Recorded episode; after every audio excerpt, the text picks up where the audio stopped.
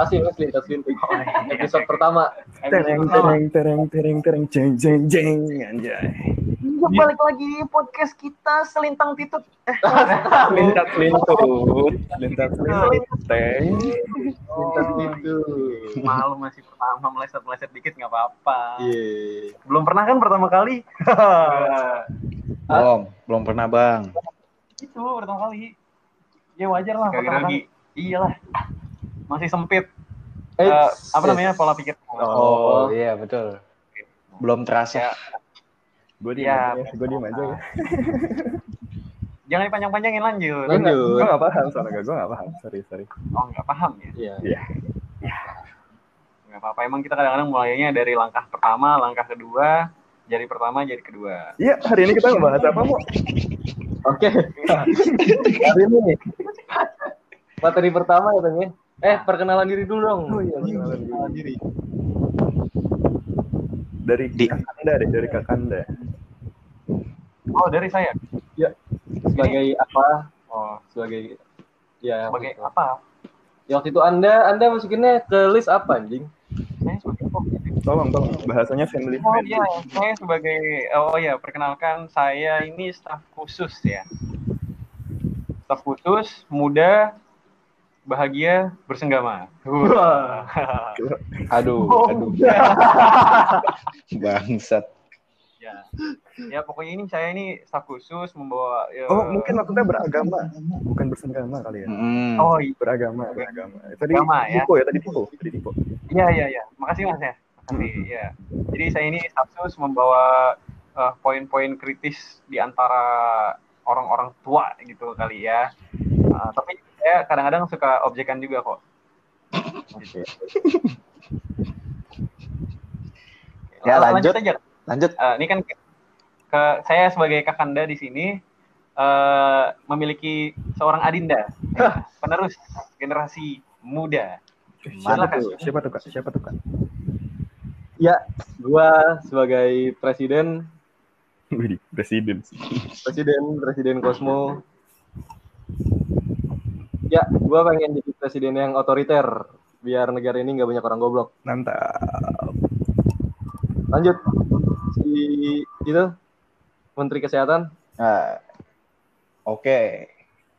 Gua di sini sebagai Menteri Kesehatan, tugasnya mengedukasi orang-orang tolol yang sekarang masih merajalela di negara ini.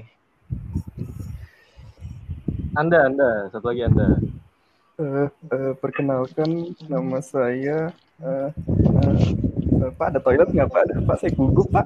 Aduh. Ah, Bapak kan raja gitar. kalau raja tiga bahaya pak mudu Iya nama gue Ilham Muhammad dari dari Sastra Indo kan. Oh. Perkenalan kampus gue. Aduh, kayak mahasiswa aja. Ya sebagai apa mas Saya sebagai masyarakat ya. masyarakat Oh, masyarakat. Masyarakat. Tolol itu. Bukan yang tolol kan? Dia bisa jadi. Kadang-kadang seringnya sih. Nggak apa-apa. Namanya masyarakat kan. Iya. Kita mewakili masyarakat. Boleh. Iya. iya tuh bintang tamu bintang tamu Oh iya betul sekali. Bintang tamu. Eh, Oh, ini iya. saya membawakan sebuah ya. sebuah Oh, batang se se sejumput bintang tamu sejumput ya. Eh, ini kita dari selebgram paling ternama se FIBUI se FIBUI betul banget ya. Gile. Itu ngaku dari akun Truly People. Coba. Oh, selebgram, selebgram ya. Ini Mas. Kenalin. Gua nama gue siapa? Ya, nanya nama sendiri anjing. Coba lihat kata coba lihat kata gue Yoda. ya udah Yoda. Posisi gue di sini apa? Selebgram, selebgram, ada ada ini oh, ada jabatan tertentu nggak tuh? selebgram. juga itu bukan sebuah ja- bukan sebuah jabatan kalau di Truly People. Hmm. Truly People itu mewakili orang-orang tolol yang dari tadi lu sebutin semua. Betul. Bagus. Oke, jadi di follow ya Truly People ya untuk asupan 18 plus kalian. aduh Waduh.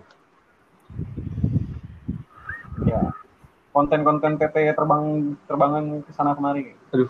TT tuh TT tuh singkatannya coy. Apa tuh? Truly tolol. Oh. Oh. Jangan dicincin dulu. Truly Trito. Oke. Ini ada apa ya? Malam ini ada apa? Topik utamanya nih gimana nih? Jadi gini, topik kenapa jadi masyarakat yang Iya kan keluhan, keluhan, Oh iya, keluhan. benar. Keluhan dong. Keluhan Ini kan masyarakat. bermula dari Gini, masyarakat. Pak, saya sebagai masyarakat bingung Pak. Kenapa? Sastra, lulusan sastra jadi apa ya ngomong-ngomongnya? Oh, So nganggur Pak kan bisa jadi Pak. kalau kalau sastra itu lulus nggak nganggur mas. Apa tuh? Itu saat kuliah yang banyak yang nganggur itu. Oh siap. Ah, ah. Sebagai masyarakat, apakah anda mendengar suara kipas di sini? Kalau berisik saya matikan gitu maksud saya. Jangan dong panas. Oh iya. Sebagai staf khusus kan memberikan masukan saja. Gitu. Oke, ini mungkin eh, sebelum dibahas lebih lanjut ya sastra. Kuliah sastra ya, Dek, masyarakat deh. masyarakat. Iya Pak. Iya, Pak. masyarakat ya. Hmm. Saya sebagai staf khusus berpendapat bahwa lulusan sastra itu banyak. Iya.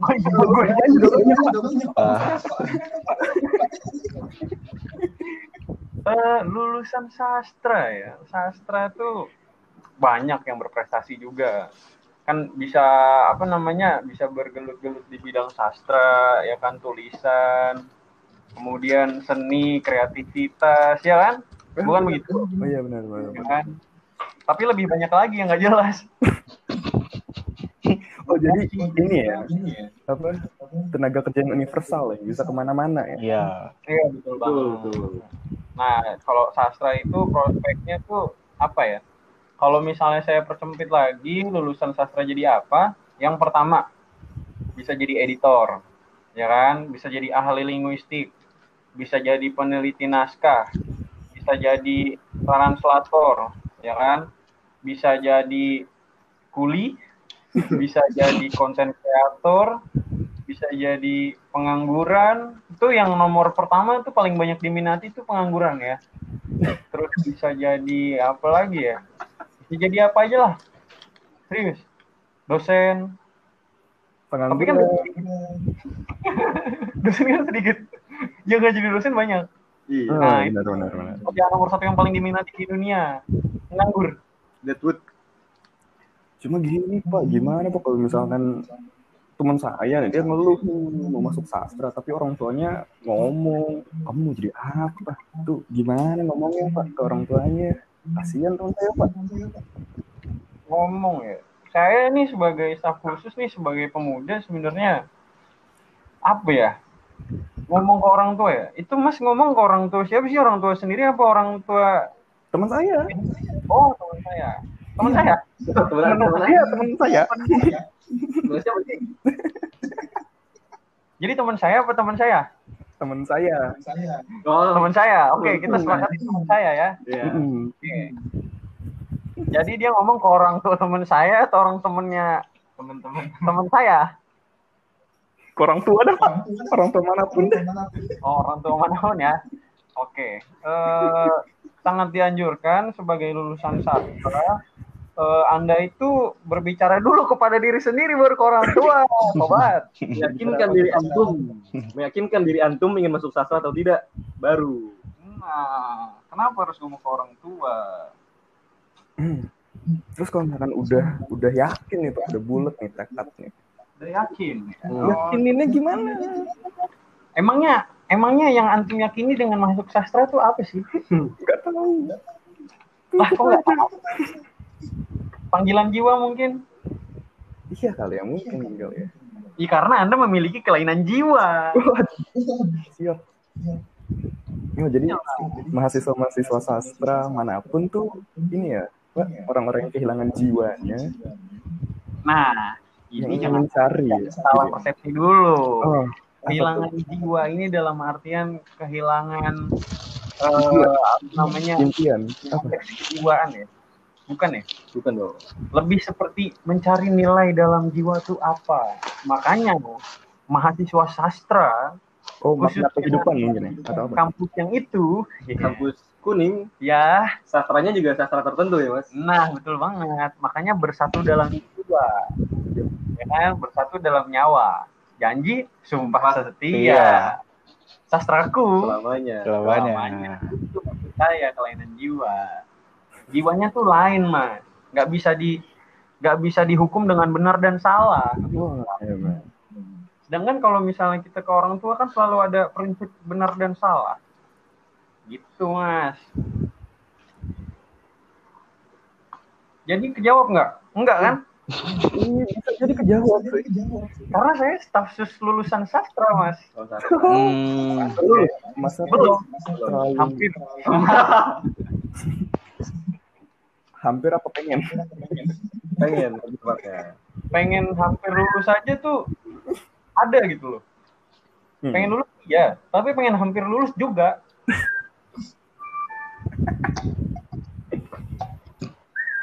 Atau mungkin bapak-bapak yang lain, Pak Presiden. eh, saya ke presiden dulu karena saya akan mengkaji skala kesehatan. Tapi saya sedang mencari bahannya. Secara kesehatan mental ya pak. Betul sekali. Yang kita Gini, tahu, gini, gini. ya siapa presiden Saya, dulu. saya ada pengalaman waktu saya datang sebagai panitia di expo expo sekolah sebagai alumni yang tujuan utamanya adalah memberikan para murid-murid adik kelas adik kelas saya pencerahan mau masuk mana gitu. Hmm. Nah, saya ditanya nih, saya ditanya, saya lagi berdiri di tengah-tengah, lagi dikelilingin orang-orang saat itu, baik dari teman-teman saya yang alumni, yang sudah ber- berkuliah di teknik, di ekonomi, di hukum dan segala macamnya, saya berdiri di tengah-tengah di wawancara saat itu. Di lapangan, Pak. Bapak di seberapa? oh di fakultas hukum saya Iya. kira dia maling Saya diwawancara, diwawancara sama pembawa acara saat itu ditanya, kakak jurusan apa?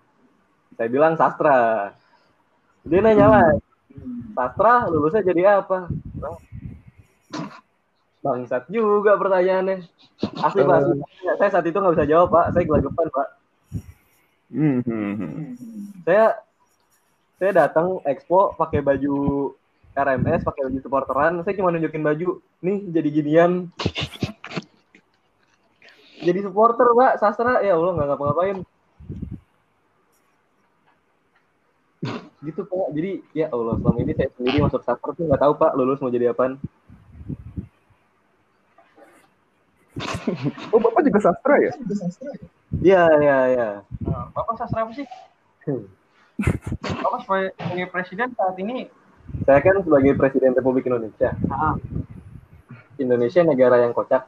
ah oke Saya mempelajari sastra negara kocak. oh oke Gitu. Jadinya saya lulus jadi kocak. Gitu. Oh, gitu, benar. Oh ya. Nah, jadi jangan lupa follow ya, terus. Oke. Mungkin Bapak tamu, Bapak tamu trolley people? Ya, Ya udah, jadi bagaimana? Bapak ya udah. Mungkin bisa dikaji lebih mendalam dari nama truly people itu sendiri kali ya. Karena bisa jadi adik-adik kita yang masih kebingungan lulus dari sastra mau jadi apa kan bisa ngelamar di truly people. Nah, betul tuh. Jadi prinsip truly people itu hampir sama seperti yang tadi saudara staf khusus sebutkan tentang benar dan salah itu bukan sebuah patokan dalam sastra. Benar? betul. Betul, betul. Jadi Hmm. ya itu bukan cuma tentang hitam dan putih ya. Kita bisa melihat warna lain. Jadi sastra itu sebenarnya lebih berwarna dibanding yang lain lah pokoknya. Kita Berwarna. ya, Oke, oke. pengangguran semuanya itu semua itu bagian dari masyarakat Indonesia, boy. Jadi walaupun lu kerjanya begini begini begini udah nggak apa-apa. Lu jalanin profesi lu masing-masing, lu jadi gelandangan ya udah jadi gelandangan, lu jadi pengangguran ya udah nggak apa-apa. Lu jadi itu Pak. Tolong gelandangan kalau lu mau jadi apaan pokoknya kalau sastra itu bebas. Yang penting lu tuh suka ngejalaninnya. Wih, Iya enggak? oke oke. Truly people. Karena hakikatnya people yang paling truly adalah menjalani segala sesuatu dengan kesungguhan hati dan ikhlas.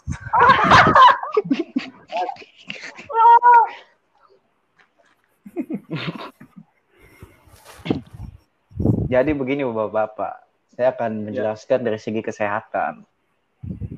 Ini sangat mental terutama. ini, iya. Ini betul-betul sangat sangat eh bunyi apaan itu ayam. Oke. Dari kes- dari segi kesehatan mental nih. Pasti teman-teman sastra pasti berpikir kalau ditanya mau kerja jadi apa? Justru teman-teman sastra bakal Oh tidak, jawab apa aku? Masih begitu kan? Kalian pusing, pusing sendiri, mikirin sampai lulus, dan akhirnya hal tersebut yang di pikiran Anda semua terjadi. Nah, jadi teman-teman semua kalau ada omongan seperti itu, ini gak usah teman-teman pikirin, gak usah teman-teman bawa sampai kehidupan teman-teman. Bener kata tadi salah satu narasumber kita dari Truly People, bawa asik, bawa santai aja. Karena lu kalau hidup gak dibawa asik dan santai, justru lu malah sakit, bro. Malu jadi Hmm. pengangguran, bro. Bener gak tuh Truly itu tadi tuh? Gue kira tuh Truly People cerminan anak sastra. Itulah obat kalau menurut gue. Kayak gitu. Hmm. Pertanyaannya nih Pak ya, kita kan saya dan staf sus, saya nggak tahu nih bapak-bapak yang lain, mungkin dari narasumber Truly People atau Bapak Menteri Kesehatan atau dari masyarakat, ada yang berkuliah sastra Indonesia juga. Tapi sastra Indonesia dianggap sebagai patokan masyarakat Indonesia, patokan masyarakat Indonesia oleh orang-orang luar gitu Pak. Sementara kami di sastra Indonesia, Ya bagaimana Pak? begini adanya. Kalau orang bilang, kamu kan tinggal di Indonesia, lahir di Indonesia, KTP Indonesia, dapat makan dari Indonesia, gajian dari Indonesia. Kenapa belajar sastra Indonesia? Emang kamu kurang, nggak ngerti bahasa Indonesia? ha? Hmm. Iya tuh banyak tuh yang kayak gitu tuh. Ngapa kok? Ngunyah dulu Bang. Ngapa? Bang. Lalu lagi ngunyah, lagi ngunyah. Nah, maka dari itu, Bung dan saudara-saudara, nona, puan, tuan, ya karena itu, karena kita bangsa Indonesia, makanya kita pelajari diri sendiri. Lu sih lagian, ngerti orang lain mulu, kagak ngerti diri sendiri. Ya, Mantap. kan? Ini juga Pak, saya dengar-dengar di Indonesia kan banyak tuh bahasa-bahasa daerah. Kan Iya. Daerah kita banyak banget tuh. Betul. Budaya banyak. Terus apakah bahasa-bahasa daerah itu juga kita kaji dalam sastra Indonesia atau enggak ya Pak? Apa lu kata? Ya, ya saya akan menjawab. Sabar dong. Ya, saya pernah punya dapat pasien dari anak sastra Indonesia. Aduh. Pasien. Saya kira pasien ini pernah bercerita bahwa anak sastra Indonesia ini, dia ini selaku anak sastra Indonesia pernah terjun ke lapangan, meneliti bahasa-bahasa bahasa-bahasa daerah secara Kalimantan ya? Kalimantan atau Sulawesi sih? Wah, saya nggak nanya, Pak. Daerahnya punya pendalaman, Pak. Nah, di situ mereka bilang kalau sebenarnya di sana mereka meneliti bahasa-bahasa daerah, lalu Hmm. cara berbahasanya, dan lalu mereka menuliskan atau mendokumentasikan. Jadi buat orang-orang jangan bangsat. jangan ditekan anak sastra. Kasihan anak sastra. Anak sastra Indonesia nih khususnya. Kasihan. Kasihan mereka, Bapak Ibu. Anda tanyakan kerja sastra Indonesia jadi apa? Tolong. Tolong. Bapak, bapak-bapak, ibu-ibu bertanya kepada Anaknya. Prodi Sastra Indonesia, dia pun nggak bisa jawab, Pak. Pak Sunu juga nggak bisa jawab. Ya Allah. Pak Sunu ditanya, Pak, mahasiswanya ntar lulus jadi apa? Saya nggak tahu, saya nggak tahu. Disclaimer, apakah itu benar? Sepertinya benar. Sepertinya benar. Coba kita lihat salah satu dosen kita, Ya. dosen dosen kesayangan sa- dosen kesayangan saya dari, dari kelas A, dosen ITBA, matkul ITBA, Oh. kerjanya nggak main, main Hmm. gitar, kerjanya main gitar. pekerjaan main gitar, hobi ngedosen baru. Nah, ya. Jadi belajar sastra Indonesia itu sebenarnya hobi. Hmm. Nah, Hobi. kehidupan kalian lah itu pelajaran. Nah, itu. Nah, itu dia. Apa yang kita hidupin? belajar. Berarti bisa dibilang kayak semacam secondary, Ya. bukan kebutuhan primer Betul. sebagai hobi gitu. Belajar sastranya kebutuhan sekunder, tapi sastra itu primer. Hmm. Hidup untuk sastra dan sastra untuk hidup. Gitu, Pak. Karena dari sastralah segala sesuatu berawal dan segala sesuatu berawal dari sastra. Kenapa tuh Pak bisa kayak gitu Pak? Kenapa bisa kayak begitu? Nih saya jelasin baik-baik ya. Dengar, dengar, dengar. Dengar nih, dengar. Saya sebagai khusus telah melakukan penelitian ala kadarnya dan semau saya saya telah meneliti dan menemukan jawaban. Kenapa saya bisa bilang begitu? Antum-antum semua ini ya, sobat-sobat saya, sebelum kita bisa minta makan, mama minta makan, kita nangis, ya kan? Nangis doang. Terus abis itu kalau misalnya kita butuh sesuatu, kita menunjukkan apa namanya Ekspresi. untuk coba coba lu lihat coba lu lihat misalnya orang-orang apa ya Pakai congor itu. nah tuh nah begitu itu itu asal mulanya dari bahasa boy. Bahasa. Kita tuh mengutarakan apa yang kita inginkan meskipun tidak lewat kata-kata. Itu awalnya. Kemudian beranjaklah di mana orang-orang menyepakati kita sebut ini apa? Ini itu misalnya air. Kita sebut sebuah benda itu namanya air. Nah ketika kita bilang ingin air ya ingin air untuk apa untuk minum tapi orang dulu belum bilang itu namanya minum Hmm, hmm, hmm. Nah, artinya eh, unsur-unsur kebahasaan seperti itulah yang disebut akhirnya bahasa. Karena kita pernah mendengar yang namanya bahasa tubuh. Kemudian kita mendengar bahasa lisan. Ada bahasa tulisan. Kenapa bisa tahu dari situ? Taunya dari belajar sastra. Sebelum sampai sastra, ada juga bahasa. Dari bahasa kita mengenal sastra. Sastra itu adalah eh, perkembangan dari bahasa yang bisa kita analogikan seperti eh, apa namanya sesuatu yang standar biasa-biasa aja alias bahasa kemudian jadi sesuatu yang indah lewat sastra Hmm. itu ngerti kagak lu? Gue sih kagak ngerti. Paham, Paham. paham. Oh iya paham. Nah dari situlah teman-teman sebelum sebelum kita belajar yang namanya menghitung ya kan kan kita nanti ngitung-hitungan juga ya kan? Terus abis itu eh, apa namanya rumus-rumus fisika kimia biologi itu kalau nggak ditulis pakai bahasa ditulis pakai apa setan? Lu mau lu mau lu mau gerak-gerakin badan lu? Nah ini ini kalau namanya ini ntar jadi begini. Kan kayak gitu. Lu kata dokter kagak ngomong. Dia Nah, ngomong. bener-bener nih. Saya selaku pelaku kesehatan. bisa di, bisa di, diomong gitu Iya.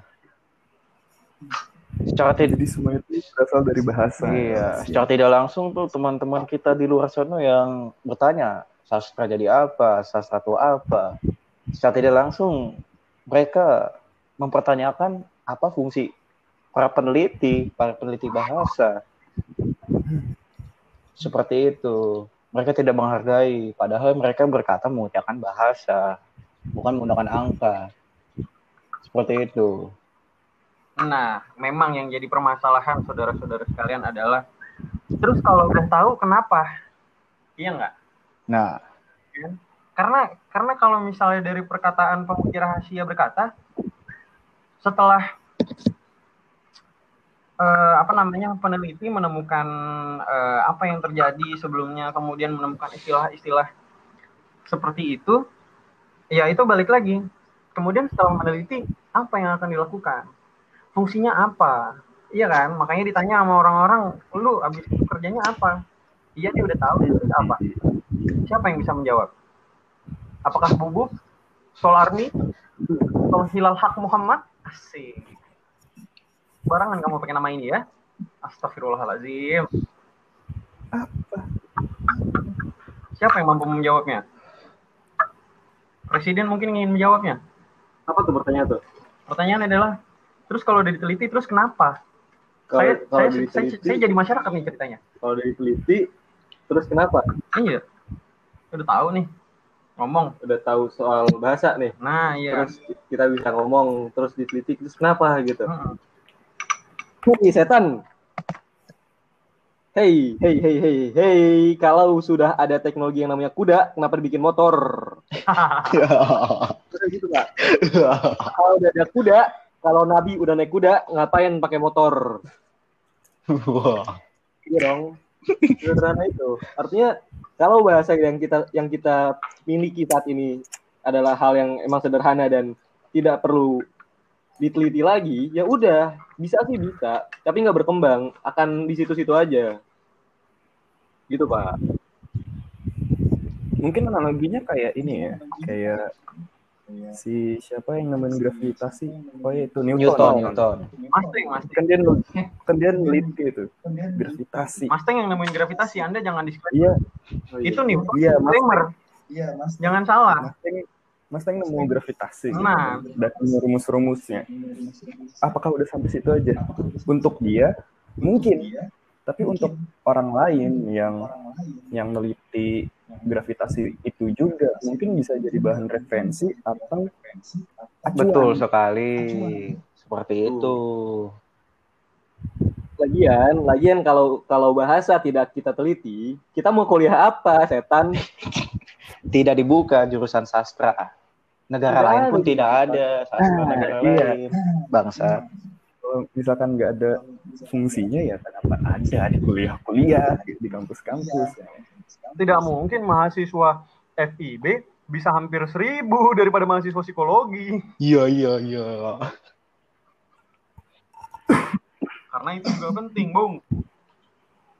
Lagi juga kan kalau nggak salah nih, Pak, saya dengar-dengar Pak, bahasa kan nggak pernah habis ya, selalu nemu ada yang baru lah, kayak bahasa skut gitu.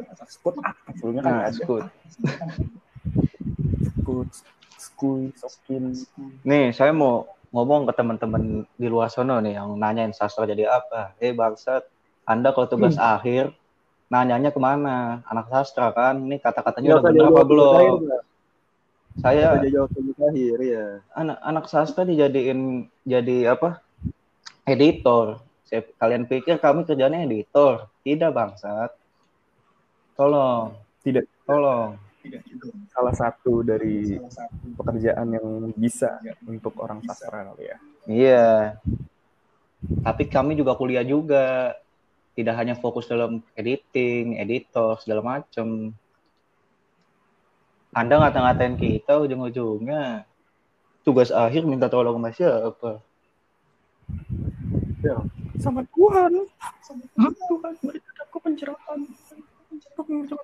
Padahal, padahal menulis ejaan bahasa Indonesia dengan baik dan benar adalah kewajiban bagi seluruh seluruh mahasiswa di Indonesia. iya Gak cuma anak sastra bangsat, tolong. Tolong saya, Tolong. dulu. Saya mau bikin ini dulu nih sama kampus kuning, request. Tolong kampus kuning, saya nggak tahu kuning di mana, entah di Depok atau di Jawa Tengah. Pokoknya Anda bikin kurikulum MPKT Bahasa Indonesia. Tolong. Nah. Saya berharap itu, Pak. Indonesia. Jadi, Kalian- Bapak-bapak, jadi sebenarnya sebelum, nah ini saya menyela. Kalau kita baca lagi di kurikulum kampus, sebuah kampus ternama di kota Depok, Alias PNJ. Iya, iya, iya. Enggak, enggak. serius, serius, serius. Basic. Eh, ada mata kuliah bahasa Indonesia akademik namanya. Nah, bahasa Indonesia akademik itu dapat di semester semester akhir. Fungsinya untuk apa? Sebagai acuan bagaimana kita menulis nantinya. Nah, itu selalu ada di setiap jurusan, setiap fakultas, setiap prodi. Pasti ada. Jadi kalau misalnya kita mau minta pun udah ada. Udah terlaksana. Paling kalau kita mau minta ya, saya ada permintaan sih. Kenapa? Untuk apa ya? Saya juga kuliah nggak sengaja sih. itu sih karena saya nggak ngerti saya masuk sastra gitu saya cuma bisa menjawab saya juga nggak tahu kalau disuruh nanya lagi gitu aja lah dulu saya, saya, saya nyerah aja lah di podcast ini lah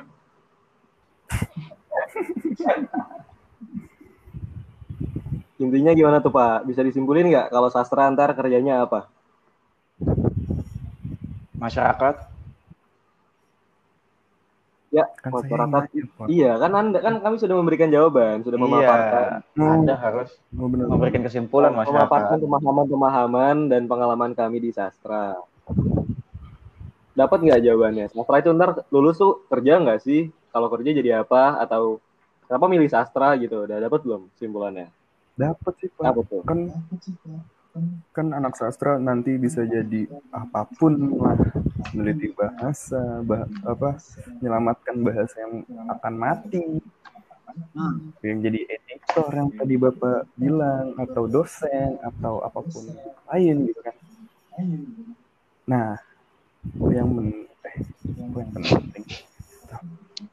Saya masih gosong kok. Begini begini. Begini bapak begini ya saudara masyarakat ya Mm-mm. yang anda bicarakan barusan adalah jawaban dari kakak Osjur Iya, iya, iya. kakak yang ngurus Osjur aja cuman satu satu satu Ya kerja. ya Sisanya? sisanya jalan-jalan belanja makanan Wih.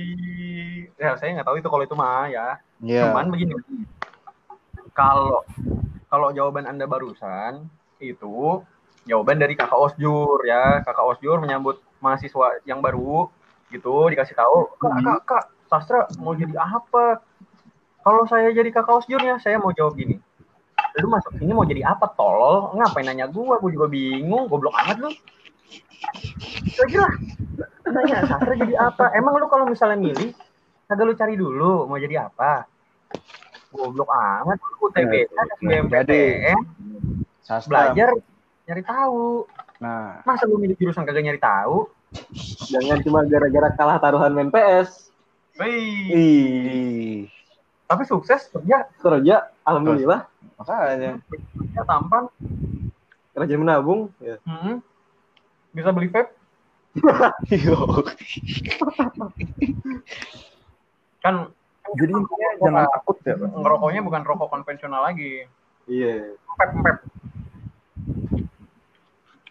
jadi intinya kita jangan takut ya meskipun udah masuk sastra nih, terus tengah jalan bingung pasti ada lah Nah, jalannya gitu ya. betul. Ada masyarakat.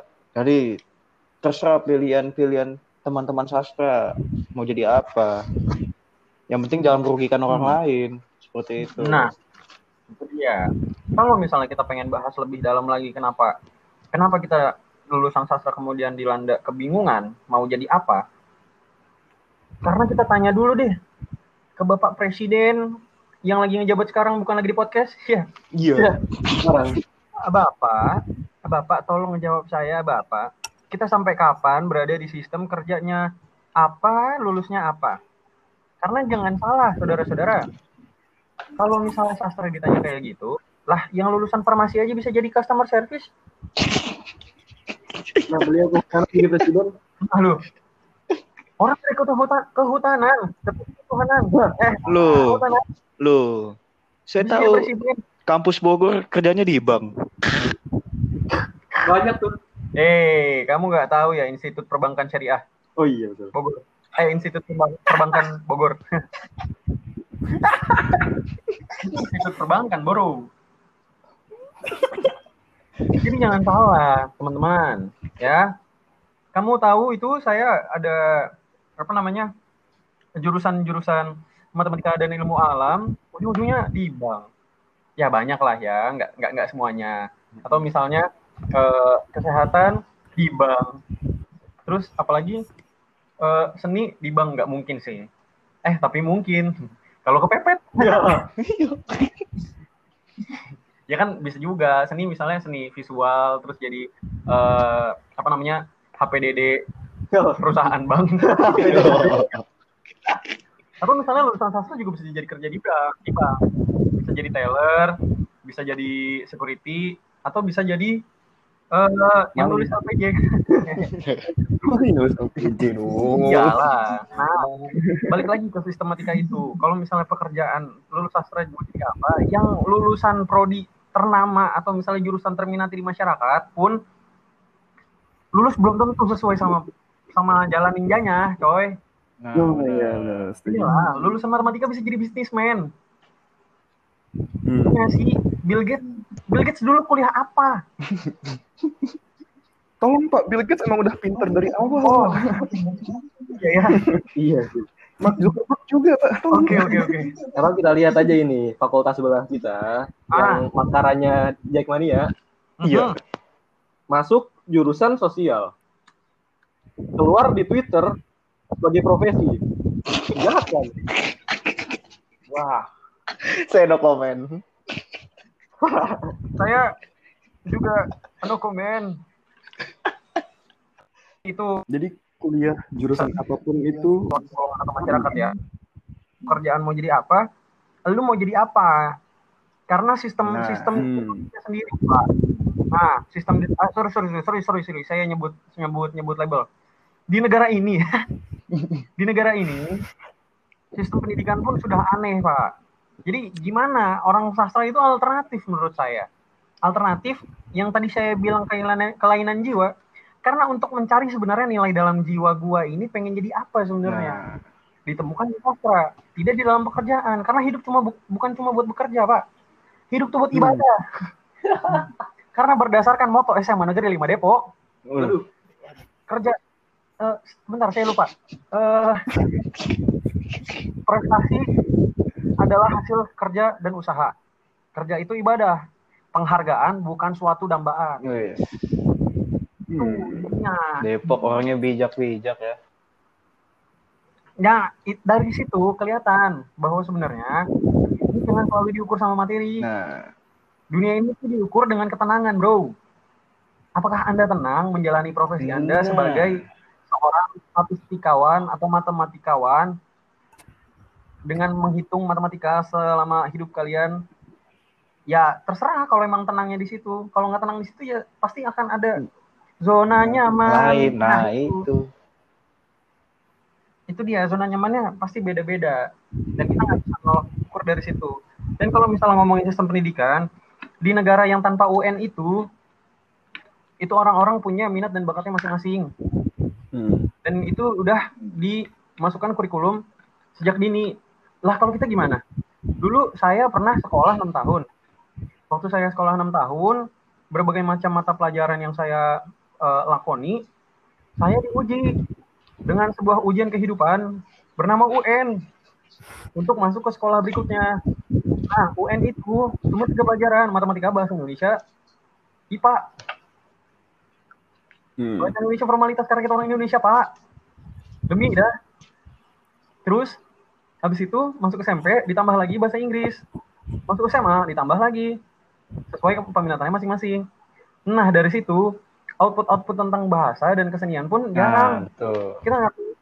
Kita baru nemuin itu ketika di, di dewasa ini. Ketika lulus SMA, orang udah bisa milih kalau SMK bisa memilih eh, sebenarnya mau ngapain sih, mau jadi apa, dan bahkan dari SMP ke SMK atau SMA itu pun SMA dan SMK aja berbeda pak didikan Mhm. mana yang bisa menentukan seorang anak SMP dari kelas 7 sampai kelas 9 terus habis itu tahu mau jadi apa Tidak, belum tentu tidak ada, tidak ada malah. nah karena pe- apa namanya penggiringan bakat-bakat itu juga cuman orang-orang yang punya fasilitas aja kayak misalnya waktu SD ada anak kecil bisa joget-joget kan nggak semua orang tua setuju anaknya joget-joget Oh, jadi apa? Atau misalnya- bawa gitar-gitaran, ya kan? Tapi belum tentu keluarganya support untuk hal-hal seperti itu. musik haram, Pak. Hah? Musik haram. Bodoh amat. Haram, haram. Kecuali Nisa Sabian. Nah, yo yo yo. Sama ini, sama siapa tuh? Sakir Daulay. Tidak haram ya. Iya. Ceker Ya. Dewa siapa, Bang? Set. Kamu siapa? Siapa? Aku siapa? Jadi Syakir Dewa nggak tahu. Ah. Lihat orang sastra. Tahu. hidupnya tenang boy Nah. Kita tidak tidak tidak tahu. Tidak, tidak mengikuti hujatan-hujatan seperti itu. Karena memang sastra yang seperti itulah. Santai. Betul. Tidak tahu karena tidak punya kuota internet. Nah. Tidak punya kuota internet karena tidak punya pekerjaan. Ya. Itu saya itu saya. Nggak bisa dipukul rata semua anak sastra kayak gitu. Begitu. Kalau misalnya kita mau ngomongin lapangan pekerjaan pemerintah bisa menciptakan lapangan pekerjaan yang lebih banyak. Nah, variatif negara kita yang masih dicap sebagai negara berkembang yang masih yang sekarang aja jadi tujuan negara ini adalah menjadikan negara kita tuh negara apa ya penyedia apa ya Kirain negara apa? Negara apa? Eh, sumber-sumber daya manusia yang apa sih korporat gitu lah ya yang kerja Hmm. sama orang kerja sama orang kerja sama orang Iya. kita nggak diarahin buat bikin pekerjaan nah, buka lapangan pekerjaan untuk. Ketika ada yang buka pekerja lapangan pekerjaan buat orang lain ditutup tutupi dihalang-halangi. I- ya menurut anda saja. izinnya sulit. Pertamina besar. Iya minyak dunia itu mahal. Dan Indonesia itu mudah dibodoh-bodohi tentang penjualan minyak. Jadi kalau misalnya kita bikin mobil listrik yang nggak jadi jadi goblok. Ini keluar dari mulut anak sastra nih. Anak sa eh keluar dari mulut. anak sastra bisa menganalisis apa pun. Dunianya bukan dunia buku, bukan dunia bahasa saja. Jadi bukan Kita bisa baca kita bisa analisis karena waktu luang kita banyak. itu dia Jadi tenang ya. ya jadi ad- adik masyarakat bagaimana sudah bisa tahu apa yang tadi sudah dibeberkan oleh teman-teman kita ini. Mungkin sedikit cerita ya. Ini ada anak dari tetangga rumah gua Iya, nih. kenapa adik? Dia anak sastra Indo juga. Ternama. Kampus. Adalah kampus. Ah, Terus akhirnya dia tetap aja tuh kerja di sebuah perusahaan, perusahaan jadi copywriter. Jadi kayak nulis-nulis apa gitu. Pokoknya copywriter lah lumayan gajinya. Jadi banyak orang yang udah down duluan kayak lu sastra kerja apa ntar gajinya gimana? lu mau ngapain? Nanti ada kok itu bukti tempat tanggal gue enak-enak aja jadi teman gue juga enak-enak aja tapi dia jadi kayak guru privat gitu. jadi kayak tenang lah ya untuk anak-anak sastra yang bingung atau orang-orang yang bingung mau masuk sastra. Mau jadi apa nantinya karena begini dek masyarakat ya. Saya tegaskan sekali lagi ya. Kebahagiaanmu itu sederhana dek. Yang itu standar mertua. Eh, seragam seragam. Oke, oke, kita sepakati saja ya. Oke, kebahagiaan itu sederhana. Yang tinggi itu standar dari mertua, oke? Cukup, Mhm. cukup. terus kalau kita ditanya sama mertua kuliah apa kerja apa gimana tuh mas Iya. Saya bisa membuat anak Anda masuk surga.